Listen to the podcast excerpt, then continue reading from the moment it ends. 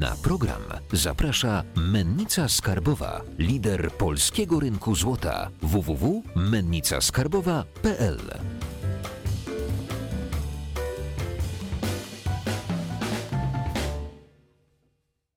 Jacek Jakubiuk, witam Was na kanale Finansowy Preppers. Dzisiaj naszym gościem jest Alicja Flicińska, inwestor, ekspert do spraw nieruchomości i szkoleniowiec. Dzień dobry, witam serdecznie. Dzisiaj chcielibyśmy przełamać wszystkie mity, które są odnośnie branży nieruchomości, bo dużo takich artykułów się pokazuje w mediach, dużo informacji płynie. Y, Chciałem się Ciebie zapytać, jak wygląda realna, obecna sytuacja na rynku nieruchomości w Polsce? To jest bardzo ogólne i szerokie y, pytanie. I teraz y, tak. Rynek nieruchomości nie jest bezludną wyspą, miejmy to na uwadze, więc dokładnie tak samo, y, tak jak samo jak w każdej branży, tak samo rynek nieruchomości jest bardzo uzależniony od tego, co się dzieje w gospodarce i światowej, i oczywiście y, naszej y, polskiej. Teraz mamy taką bardzo niestandardową, nieprzewidzianą sytuację przez nikogo, przez też e, ani nasz rząd, ani gospodarkę. I tak naprawdę mm, jest sytuacja na rynku taka, że e, jest wstrzymanie się albo obserwacja, co się wydarzy i w jakim kierunku e, pójdzie sytuacja w ogóle na rynku światowym i naszej gospodarce. Więc teraz pytanie, raczej pytanie byłoby takie, jeżeli chodzi o rynek ogólny polski nieruchomości, najpierw trzeba zadać pytanie, jak będzie wyglądała sytuacja ekonomiczna w Polski. Więc jakby, żeby nie wchodzić w tym w tym kierunku w te rozważania, aczkolwiek skończyłam też Uniwersytet Ekonomiczny, więc mogłabym pójść w tym kierunku, ale nie, e, jakby to jest za szeroki temat. Myślę, że widzowie jakby nie tego mm, e, oczekują.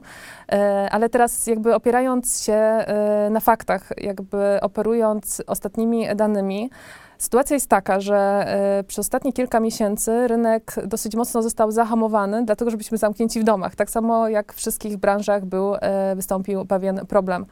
E, Opierając się na rynek, e, rynek możemy mówić, że jest rynek wtórny albo pierwotny, czyli na rynek deweloperski, jakby Bo najbardziej... mówimy teraz o mieszkaniach, tak? Mówię o Mieszkalnych rynku, nieruchomo- e, nieruchomościach. ogólnie Mhm. mówimy o rynku e, nieruchomości, dlatego bardzo szeroko teraz idziemy, więc Okej. mówię całkowicie o rynku nieruchomości i patrząc i z czego możemy jakby myśleć, co się wydarzy, no to musimy operować jakimiś e, jakby danymi. Więc najważniejsze e, jest to, że jakby głównym wyznacznikiem zawsze jest, co zrobi branża deweloperów, czyli co będzie się działo z rynkiem e, pierwotnym. Rynek e, wtórny rządzi się też swoimi prawami, więc to też trzeba e, mieć na uwadze, no ale jakie są informacje, jakie płyną e, z tego rynku. No pierwsze jakby dwa kwartały widzimy ewidentną zmianę w porównaniu z tym, co było w rok wcześniej, co nikogo oczywiście nie dziwi. Ale najważniejsze e, dane są takie, według GUS-u mamy e, 10, bodajże 8 procenta mniej wydanych pozwoleń e, na budowę albo też złożonych wniosków. To znaczy realnie 10,8 inwestycji będzie mniej wbudowanych w porównaniu z zeszłym rokiem, e, czyli w następnych miesiącach. Na pewno to jest jakby sztywna e, sztywne dane. Dlaczego to się jakby tak, jakby to miało miejsce, dlaczego, e, dlaczego tak się deweloperzy mm, wstrzymali? Bo tak naprawdę mają inwestycje do, do kończenia i z reguły wygląda tak, że dalej kapitał faktycznie inwestują, a teraz jest zatrzymanie i muszą podjąć jakby decyzję. Ale druga rzecz jest taka, i tego nie zapominajmy, że wszystkie urzędy po prostu nie pracowały albo pracowały tak naprawdę w 20%, więc te procedury mogły na tyle się wydłużyć, że tak naprawdę wnioski mogły zostać złożone takie same, tylko decyzje nie zostały wydane, więc tak naprawdę koniec roku nam bardzo dużo też e, pokaże, na ile dane są wiarygodne, więc właśnie to mają statystyki do, do siebie, że nie mamy oglądu całej, całej sytuacji. Jeżeli chodzi o, e, o rynek wtórny, to znowu musimy mówić jako cały sektor. Ja bym bardziej się skupiła, jaki jest rynek mieszkaniowy i tak naprawdę e, skupiłabym się na, mieszk- na mieszkaniach generalnie, bo większość e, osób prawdopodobnie, która nas ogląda, jest zainteresowana inwestowaniem prawdopodobnie w kawalerki, mieszkania dwu, trzy albo czteropokojowe, prawdopodobnie jakby, I w dużych miastach. i w dużych miastach. Z reguły tak, tak, tak to wygląda standardowo, więc zakładam, że głównie dotyczyć powinno pytanie, jaka będzie sytuacja właśnie w dużych miastach na rynku, e, na tym, e, na tym rynku. I znowu ostatnie dane opierając się, ale tym razem na e, MBP, nie wchodząc w szczegóły, czy uważam, że to są statystyki poparte faktami, czy też nie i jak to wygląda, ale no, informację mamy z rynku taką, że w ostatnich e, miesiącach, w porównaniu dokładnie do tych samych miesiąców w zeszłym roku, ceny w dużych miastach poszły w górę. Jestem totalnie zaskoczona tym, e, bo jest mniej transakcji fizycznie na rynku, a ceny rynku wtórnego poszły e, w górę. Poznań pobił rekord po prostu wzrostu cen, bo wskoczyły o 18%. Więc to jest olbrzymi wzrost. Sama nie mogę do końca w to uwierzyć, ale faktycznie, e, faktycznie takie są statystyki. A jak działasz na tym rynku poznańskim, faktycznie są takie ceny transakcyjne, czy po prostu takie oferty wiszą? Raporty opierają się na ceny transakcyjne, nie o oferty, więc skupiamy się tylko i wyłącznie na cenach transakcyjnych, więc to, co jest w internecie, to w ogóle nie opierałabym się jako, jako fakty, tylko to, co jest faktycznie w aktach notarialnych, więc te dane są oparte o akty notarialne. Yy, I oczywiście e, zakładam, że wszystko, co mam wystawione w internecie, podlega negocjacji, więc to nie są realne ceny e, transakcyjne. Ale teraz patrząc e, jako, jako ja praktyk, jak oceniam jakby sytuację, to teraz tak, jakby bardzo ciekawe rzeczy się dzieją. Po pierwsze, mamy porażającą inflację która tak naprawdę teoretycznie teraz zaczęła się trochę zmniejszać, ale czytając i słuchając wielu ekonomistów i patrząc realnie, jaka będzie inflacja, to nawet już doszłam do takich opinii, że w przyszłym roku inflacja realna wyniesie 10%. Oczywiście rząd nasz zakłada, że to będzie e, 2%, e, aczkolwiek w Tak, zależności- dane, dane rządzących y, po wyborach y, bardzo zaskoczyły. Tak, tak, dokładnie tak. E, Nie wchodząc jakby w szczegóły, ale każda osoba, która nas ogląda, prawdopodobnie może ocenić, e, jaka jest siła nabywcza pieniądza i patrząc na wzrost cen nawet w sklepach, więc to jakby to nie jest tak, że, że to nie ma odzwierciedlenia inflacji, więc myślę, że, że osoby, które nas oglądają, mają świadomość, że te dane to nie są do końca, e, do końca No tak, wiarygodne. ten, y, z- jedzenie podrożało, lokomotywy są tańsze, y, różnie jest ten koszyk regulowany, więc my dostajemy pewien obraz w liczbach, Tak. niekoniecznie y, przekłada się na, na naszą taką inflację osobistą, bo każdy z nas powinien sobie policzyć taką inflację samemu, jak nam y, wzrastają y, koszty życia w, y, dla nas, dla nas samych, dla naszego gospodarstwa domowego. Właśnie licząc to, jak wzrastają jakby dla przeciętnej rodziny, to nawet jest wzrost w granicach 20% kosztów. Tak naprawdę ten sam koszyk e, zakupowy na przykład, jak są analizowane koszyki. Nie? Tak, to, podatek jakby- od deszczu, podatek cukrowy i widocznie jesz za dużo ośmiorniczek, bo podatek na ośmiorniczki też był. A mało musztardy, a, a musztardę szczycili się e, Tak. nasi politycy, że obniżyli podatek, więc można jeść więcej i zupki chińskie. Dokładnie tak, dokładnie tak. Więc każdy z nas e, wie, jak wygląda obraz, e, jak jest przedstawiany obraz, a jaki jest, ale to powoduje, że osoby, które mają nadwyżki finansowe albo ciężko zarobiły swoje pieniądze, jakby wiedzą, że one tracą na wartości. I to powoduje dla branży nieruchomości coś fenomenalnego praktycznie, bo dużo osób, które nie zna się na finansowaniu, to znaczy nie potrafi inwestować na giełdzie, w kryptowaluty, nie zna się albo przerażają jakby kwestie jakiegoś tak bardziej zaawansowanego foreksu czy cokolwiek innego, to naturalną rzeczą jest, że wchodzą w rynek nieruchomości. I wiemy, że mamy nadwyżki finansowe na rynku i tak naprawdę większość transakcji tak naprawdę jest wykonywana gotówkowo. I teraz osoby, które obawiają się o swoje oszczędności e, i tak naprawdę chcą chronić jakkolwiek, no to po prostu kapitał przenoszą do, do nieruchomości, do zakupu. Czyli to powoduje, że w momencie, gdy powinno się osłabiać, czy mniejsze być zainteresowanie, my widzimy po prostu przypływ bardzo dużej ilości inwestorów, czyli ludzi z kapitałem fizycznie, które wyjmują pieniądze i nie chcą trzymać na przykład całej kwoty w bankach i to jest jakby rozsądne. Oczywiście opcji, tak jak powiedziałam, inwestycji jest dużo, ale nieruchomości jest jedną z wielu, które dużo osób e, wybiera. Czyli to powoduje, że mamy bardzo duży napływ gotówki e, do, do branży nieruchomości. Kolejna... e, Stopy procentowe Dokładnie. i jakby bardzo małe oprocentowanie w bankach temu sprzyjają. A co z akcjami kredytowymi y, poprzez banki? Bo banki przykręciły te akcje kredytowe, coraz mniej chętnie udzielają kredyty, co się powinno przełożyć na to, że zwykły Kowalski nie będzie mógł zaciągnąć tego kredytu, żeby kupić mieszkanie swoje wymarzone. Stąd jakby konsumpcja powinna spadać. Tak. No mamy sytuację właśnie bardzo ciekawą, no bo mamy na poziomie 0,1 stopy procentowe, czyli po prostu już od wielu lat y, są jakby głosy y, ekonomistów, że one musi pod, y, być podniesione, bo gospodarka tego nie wytrzyma, no ale jak widać jakby kolejny raz były w tym roku obniżane, czyli jeszcze idziemy w, drugą, w drugim kierunku. I teraz tak, e, banki, sektor bankowy to jest jakby jedna z najistotniejszych elementów, jeżeli jest najbliżej powiązana z rynkiem nieruchomości. I teraz wygląda sytuacja tak, że banki faktycznie wprowadziły szereg obostrzeń, to znaczy wykluczyły niektóre branże jako wysokiego ryzyka i po prostu wielu branżom nie udzielają kredytów. Oczywiście tych, które miały największe przystoje e, w czasie, e, w czasie pandemii. E, zwiększają wkłady własne, czyli będzie problem, żeby uzyskać kredyt bankowy na poziomie 10, e, 10% czyli będzie trzeba mieć większy, e, większy wkład własny. Generalnie mm, polityka banków też jest taka, że ona też się zmienia kwartalnie, więc to nie jest też tak, że banki wydając y, albo mając swoje jakby, jakby decyzje, że one będą obowiązywać na najbliższe 5 lat. To tak nie wygląda. Więc tutaj jest kwestia taka, że na bieżąco trzeba jakby śledzić sytuację. Faktycznie w czasie pandemii prawie bardzo ciężko było, żeby uzyskać kredyt.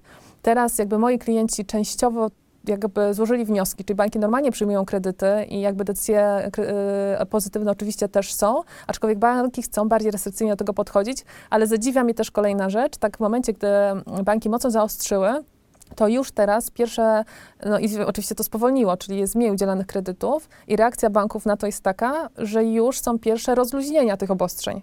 Czyli dużo czasu w ogóle nie minęło, czyli obostrzenia były powiedzmy koniec pierwszego kwartału y, i drugi, kończy się drugi i tak naprawdę już jest poluzowanie y, tak naprawdę, więc y, banki też pracują nad tym, żeby klient był obsługiwany. Jedyne, co jestem przekonana, co, co, nastąpi, prawdopodobnie koszty kredytowe też wzrosną, bo banki będą musiały sobie po prostu kwestie y, odbić. Też z Jakubem Mościckim ostatnio rozmawialiśmy o takiej kwestii nieruchomości mieszkalnych, właśnie wynajmu y, w dużych miastach.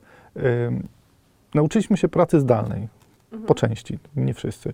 Y, Uczelnie przechodzą na pracę zdalną, więc jakby te miasta bardziej akademickie mogą być narażone na to, że oni nie będą przyjeżdżać do dużych miast, nie wynajmować y, mieszkań, bo nie będą ich potrzebować, po prostu będą z domu uczyć się y, online, prawda? Czy wydaje ci się, że to jest y, jakby duży problem dla rynku nieruchomości mieszkalnych, przy, jeżeli ktoś ma zamiar wynajmować y, mieszkania w dużych miastach? Powiem tak, y, powiem swojego doświadczenia, czyli e, z mojej pierwszej linii frontu, jako, jako właściciel firmy, która obsługuje y, najemców. I teraz tak, w naszej firmie odsetek osób mamy głównie, skupiamy się na młodych osobach, młodych osobach i osobach studiujących, czyli idealnie tak jak powiedziałeś, czyli, czyli nasz profil klienta właśnie może przejść do pracy zdalnej. Czy dłużyło nam umowy 60% osób, E, To jest bardzo dobry wynik. To jest taki wynik, że w czasach dobrych 60% to naprawdę jest e, osiągnięciem, bo mamy takie produkty, że faktycznie one są często mm, zmienialne. Jakby podeszliśmy do e, kolejnego jakby sezonu, to znaczy teraz jakby wynajmujemy, widzimy, że jest e, mniejsza ilość osób, ale nie jest tak, że te mieszkania nie są wynajmowane. Teraz dobijamy do jakiegoś 90% podpisanych umów w naszych e, nieruchomościach, a tak naprawdę umowy nam się kończą pod koniec września. Jeszcze nie mamy końca września, już mamy 90%. I teraz tak, tutaj e, ja bym zwróciła uwagę na coś zupełnie innego. Tutaj kłania nam się bardziej takie e, społeczne aspekty i socjologia. To znaczy, że jeżeli nawet e, ktoś jest z małego miasta i zaczął studiować i może przejść na pracę zdalną, to wbrew pozorom, jakby to nie jest tak, że wszyscy teraz chcą być w tym małym mieście, zostać tam i studiować i być z mamą, z tatą e, w jednym mieszkaniu, z siostrą i z bratem. E, I teraz stwierdzić, że wrócimy do dużego miasta w momencie, jak nas otworzą, zupełnie tak to nie działa. Ludzie tym bardziej chcą jakby się integrować i być swoimi rówieśnikami, niż wrócić do swojego domów. Jakby zupełnie jest odwrotnie. Jak teraz pojedziemy do dużego miasta, i oczywiście zachęcam do Poznania, ale no teraz jesteśmy w Warszawie, no to e, jakbyście Państwo poszli na stary rynek, on Poznań słynie po prostu z zabaw, e, to piątek, sobota e, nie jesteśmy w stanie znaleźć jednego wolnego stolika, bo są tłumy studentów. Są tłumy studentów, którzy teoretycznie mogą studiować zdalnie. Czyli tu jest jakby jeden aspekt. Mimo tego, że mogą tego nie robić, oni i tak przyjeżdżają. Pytanie, czy wszystkich będzie na to stać? Nie. Dlatego kilka procent na pewno zostanie w domu. Czy osoby, których nie stać, coś z tym zrobią? Tak, prawdopodobnie będą szukać miejsc pracy. Czy bezrobocie oczywiście jest większe, ale znowu patrzymy na statystyki. W całej Polsce jest mniejsze. A jeżeli chodzi o kwestie dużych miast, nadal zapotrzebowanie na pracownika. To nie jest tak, że osoby, która szuka pracy, nie ma gdzie pracować. Nawet studenci w takim, no nie będę mówić nazw, żeby nikogo nie reklamować, ale od ręki jakby w dużym mieście, y, żeby zarabiać 25 zł za godzinę, 30 zł za godzinę, to nie ma najmniejszego problemu. Nawet nie ma takich pracowników i, i wielkie billboardy w Poznaniu na przykład e, wiszą. Więc jakby ten aspekt y, jest mocno opominiany, a ja zauważam, że to jest jakby kluczowe tak naprawdę. Druga rzecz jest jeszcze taka, że zapominamy o e, cudzoziemcach, osob, osób, które, które tak naprawdę w ciągu ostatnich dwóch lat tłumnie przyjechały do Polski część z nich została. I teraz jest taka sytuacja, osoby, które przyjechały tylko do pracy, one y, mogą, znaczy jak pracują legalnie, no to mogą przedłużyć i mogą, y, mogą zostać. Teraz gospodarka światowa się pogorszyła. W całej Europie jest gorzej, ale jeżeli ktoś na przykład przyjechał z Białorusi albo przyjechał z Ukrainy i wybrał Polskę, dlatego że Polska jest zbliżona, jeżeli chodzi o kulturę, o język, jakkolwiek, no to teraz tak, tu żyje się nam trudniej albo gorzej ze względu takiego, że jest pandemia, było zamknięcie, ale na Ukrainie jest jeszcze jeszcze tragiczniejsza sytuacja. I co zrobi? Czy A on na wróci na to Białorusi już Słucham, ale Białorusi to już jest tragedia. Czy on wróci? Dzisiaj dokładnie rozmawiałam z osobą, która od trzech lat jest w Polsce, jest Ukrainką i teraz tak średnie, bardzo dobre wynagrodzenie na Ukrainie to jest 1000 złotych. Czy w przeliczeniu, jakby nie wchodząc w szczegóły, gdzie e, produkty są droższe niż w Polsce.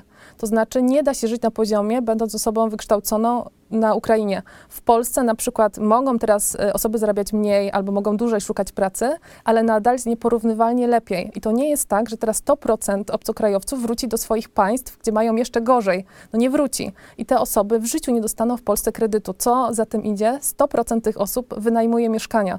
Jak ktoś mieszka z rodziną, a bardzo dużo osób jest tak, że najpierw przyjeżdża jedna osoba, potem dopiero przyjeżdża rodzina, nie jest możliwe, żeby w czwórkę, w piątkę mieszkali na jednym pokoju wynajmują po prostu mieszkania. I najpierw przyjeżdża, z reguły tak jest, no niestety, że najpierw przyjeżdża mężczyzna, zarabia jakąś kwotę, okazuje się, że jest ok, no i sprowadza swoją rodzinę.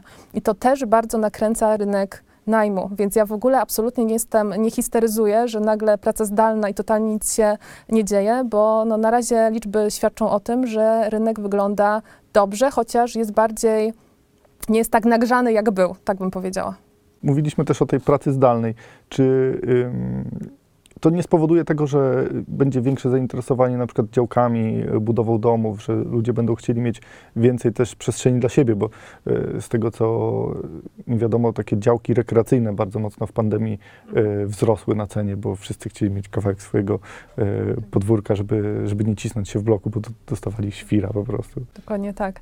Wiesz co, jest jakby dobrze, że o tym mówisz, bo ja skupiam się na takich nieruchomościach, które generują nam wysokie zwroty i mówimy o nieruchomościach nazywam je inwestycyjne, czyli takie, które są idealne na, na zwroty z inwestycji albo dochód e, pasywny. Jeżeli chodzi o e, takie aspekty typu domy, e, działki, kwestie jakby rekreacyjne, to tutaj bardziej bym uważała, że to jest rynek po prostu nieruchomości, ale nie typowo inwestycyjny, czyli to są jakby osoby, które szukają dla siebie nieruchomości, w związku z tym, że jak robi się bardzo duże zainteresowanie, to po prostu ceny idą, idą w górę, ale to wynika, że to jest taka typowa już, e, to nie jest strategia inwestycyjna, tylko to jest wykorzystywanie okazji. I teraz tak, oczywiście jak zaczęła się pandemia, to nagle ceny działek rekreacyjnych skoczyły e, do góry. Czy to będzie, i to jest ogólny trend, czy będzie się e, to utrzymywać, tego do końca nikt nie wie, bo to jest coś zadziwiającego w krótkim okresie czasu się zadziało, ale nie zaczęli inwestować profesjonalni inwestorzy, tylko rynek po prostu miał dosyć siedzenia w domu i stwierdził, że działki rekreacyjne e, kupi. Jeżeli chodzi o e, domy, przez ostatnich kilka lat tendencja była taka, jakby dużych miast, że wyludniały się centra miast i wszyscy chcieli mieć mały domek pod miastem. E, Tendencja kilka lat temu się dokładnie zmieniła, czyli przestały być atrakcyjne domy pod miastem i osoby ze względu na atrakcyjność miast zaczęły wracać do centrów miast, śródmieścia jakby znowu mają swoją jakby świetność. Teraz pandemia może to spowodować, że rynek osób, które mm, kupują dla siebie nieruchomości, czyli bardziej rynek nieruchomości, pójdzie w kierunku zakupu e, znowu małych domków pod miastem, alternatywnie kontra jakby mieszkanie e, w dużym mieście. Grunt, żeby coś miało faktycznie ogródek i było w przystępnej e, cenie. I teraz tak, e, jako inwestycje nie traktuję tych nieruchomości jako, jako coś, co będzie nam kurą złoszącą złote jaja przez najbliższe 20 lat. Tego nie uważam, ale widzę, że zainteresowanie spowodowało, że sprzedaż e, za miastem i właśnie takich mniejszych mie- miejsc też poszła jakby w górę, czyli osoby też, które na przykład chcą flipować, czyli zarabiać na jakiejś, e, na nieruchomościach, to teraz też jest dobry moment, żeby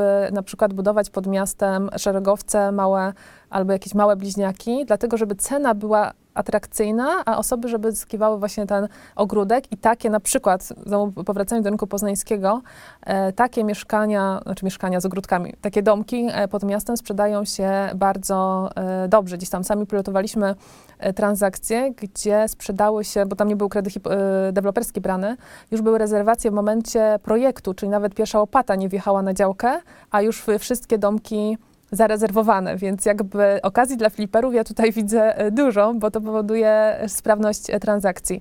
Ale teraz tak wchodząc w duże działki, ekskluzywne rezydencje, to jest ewidentny zastój.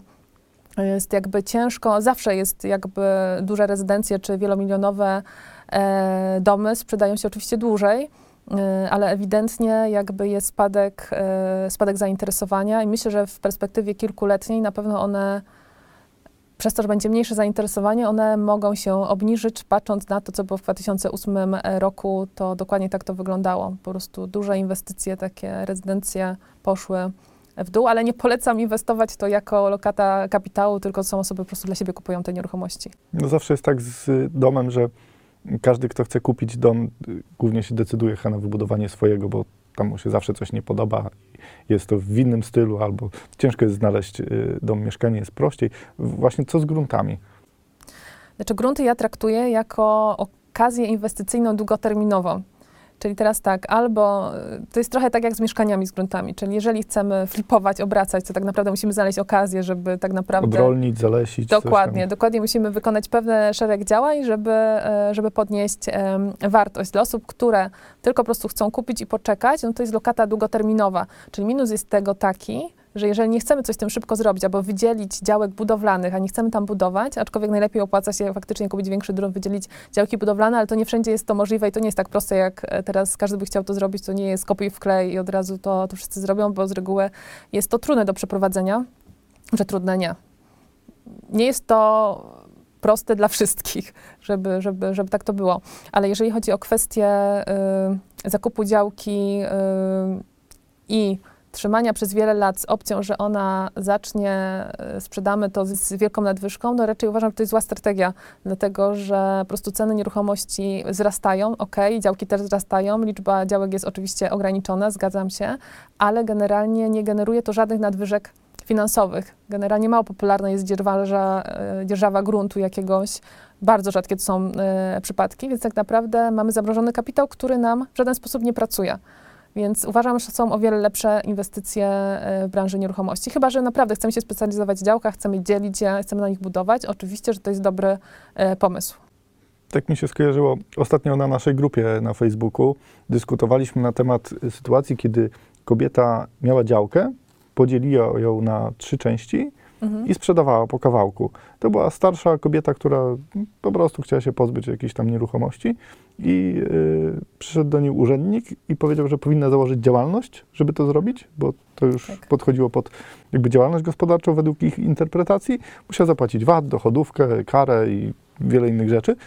Taka jeszcze y, kwestia z doświadczenia, czy y, jeżeli ktoś zaczyna flipować, zaczyna się brać w ogóle za nieruchomości, czy powinien to od razu robić na działalności, czy, czy nie?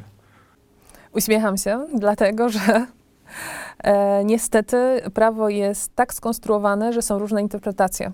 I teraz od kiedy urzędnik uzna, że to jest zorganizowana, przemyślana działalność i to musimy udowodnić, co było działalnością, co nie było. Ale od razu, jak mogę wszystkim polecić i to zwanie polecam, jeżeli zamierzamy, mamy w głowie to, że kupimy więcej nieruchomości i będziemy flipować, to trzeba założyć działalność przy pierwszej dlatego że urzędnik e, i tak do tego e, powiedzmy wróci, bo będziemy musieli się mocno tłumaczyć, z czego wynikała pierwsza. I dlaczego to jest jakby, e, nieruchomości są bardzo łatwo ścigalne, dlatego że wszystkie oczywiście dokumenty e, notariusz wysyła do Urzędu Skarbowego, czyli przegląd informacji od razu ma urzędnik na tacy ma przyniesione, to jest jakby numer jeden. Odsetek kontroli w branży nieruchomości jest porażająco wysoki. E, praktycznie, e, a w momencie, gdy komuś z naszych oglądających zażyczy się taka opcja, że możemy skorzystać z ulgi, bo jest taka ulga, że jeżeli przeznaczy się w ciągu dwóch lat na własne cele mieszkanie, e, mieszkaniowe, nie płacimy e, dochodówki i możemy po prostu przeznaczyć na inną nieruchomość i tą nieruchomość sprzedamy, e, to na 100%, to dam na 99,99 e, mogę się założyć, że będzie kontrola. I teraz będziemy musieli udowodnić, czy to był cel mieszkaniowy i udowadniać bardziej, mieć świadków, historię, z czego to wynikało. Więc generalnie gra jest moim zdaniem nie warta świeczki, więc y, dla jednego razowego strzału, ale ten jednorazowy strzał musiałby być rozciągnięty w czasie i być naprawdę jednorazowy.